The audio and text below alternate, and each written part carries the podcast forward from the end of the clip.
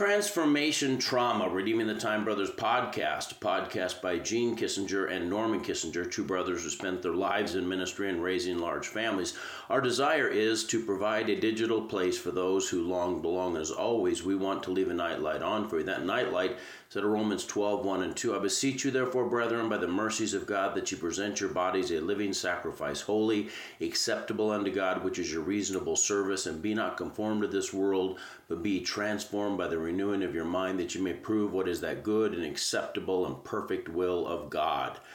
I saw a Facebook meme where it showed a caterpillar talking to a butterfly. The caterpillar says to the butterfly, Is it scary? The butterfly, It sure is. The caterpillar, Is it worth it? The butterfly, It certainly is.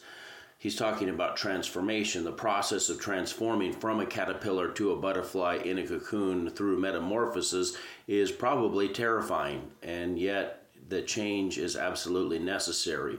We understand that we need to change, maybe more so in the first week of the new year than any other time, but the process of change can be scary for us. Paul here is urging us to transform our lives in one of two roads now or, or we, to transform our lives now there are basically two directions change can take and we need to be careful there's degenerative change which is negative change that breaks us down and destroys us or there's generative change and that builds us up into what god desires us to be.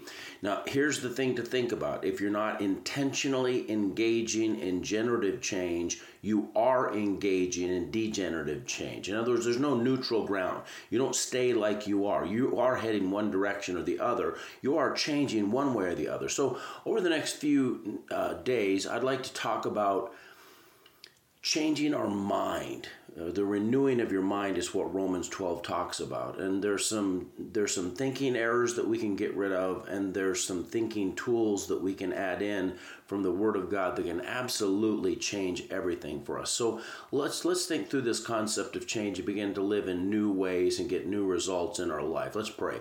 Mighty Father God, I thank you for this day. I pray that you'd help us to change, to be transformed, to be renewed in the spirit of our mind. You have been so very good to us, God. I just pray that you'd bless us right now now. In Jesus' name, amen.